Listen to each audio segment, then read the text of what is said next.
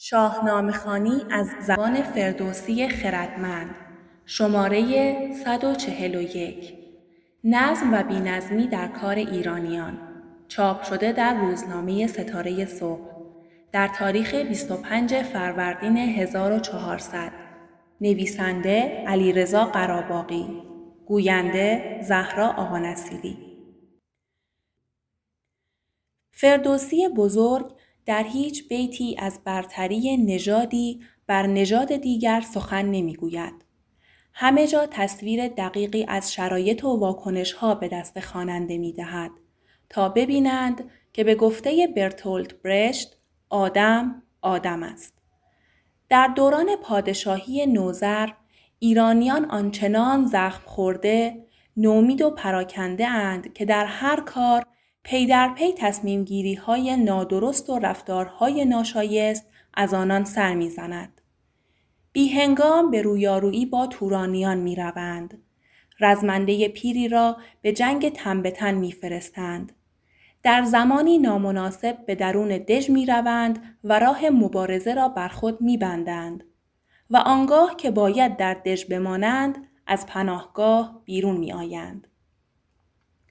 ولی در داستان سهراب همین ایرانیان حتی با وجود رفتارهای کاووس بیخرد و خودمحور همه چیز را با نظم فراوان انجام می دهند. زیرا بزرگانی چون گودرز این امکان را دارند که در برابر کجرفتاری های کاووس ایستادگی کنند و او را وادارند تا بیاندیشد و نظر مخالف اما درست آنان را بپذیرد.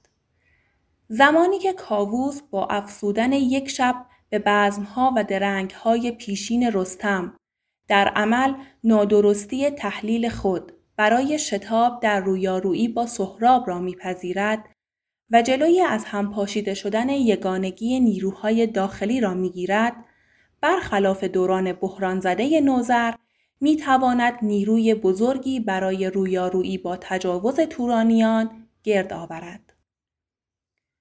دگر روز فرمود تا گیو و توز ببستند شبگیر بر پیل کوز در گنج بگشاد و روزی بداد.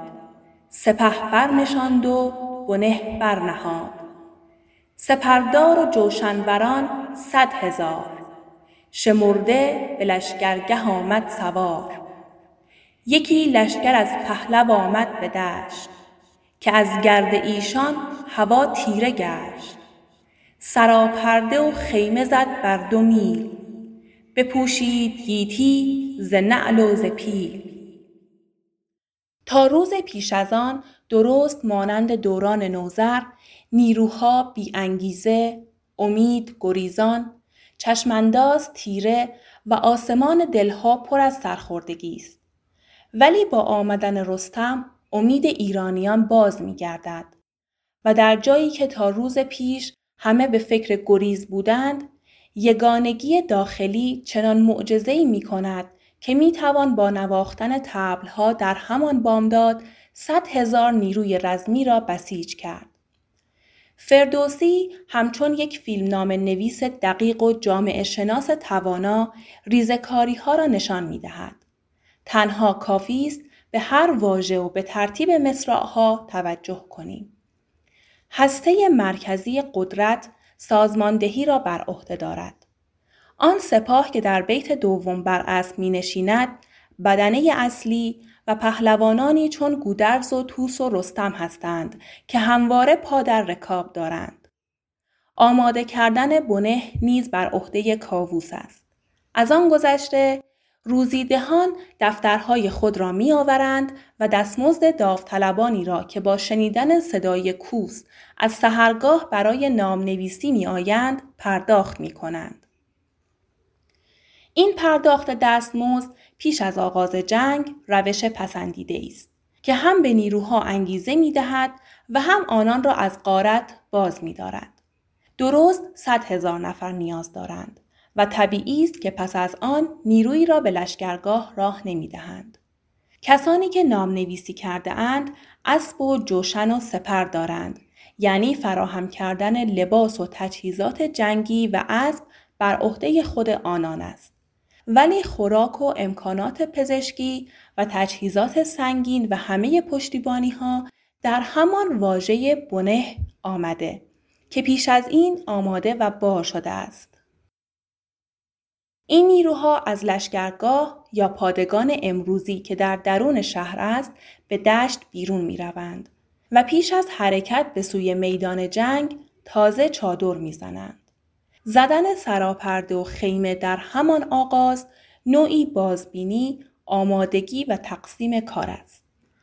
برای آنکه پیچیدگی این نظم را در نظر بگیریم، حتی اگر میل را دو کیلومتر و فاصله هر دو نفر را یک متر فرض کنیم، باز یک صفحه چهار کیلومتری به پهنای 25 متر تشکیل می شود که سازماندهی آن حتی امروزه نیز کاری بس دشوار است.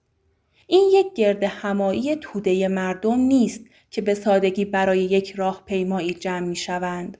زیرا فردوسی پیشتر گفته است که هر یک دست کم جوشن و سپر و اسب دارند. این نیروی سازمان یافته اکنون به راه می افتد و منزل به منزل روز به روز پیش می رود تا به دژ سپید می رسد. نظم در رفتارها و روابط نیز آنگاه که کاووس به رستم می‌گوید کارشناس تو هستی و من بی هیچ دخالتی تنها می توانم برایت آرزوی پیروزی و تندرستی بکنم و یا در برخورد گیو طلایه‌دار با رستم نشان داده شده است.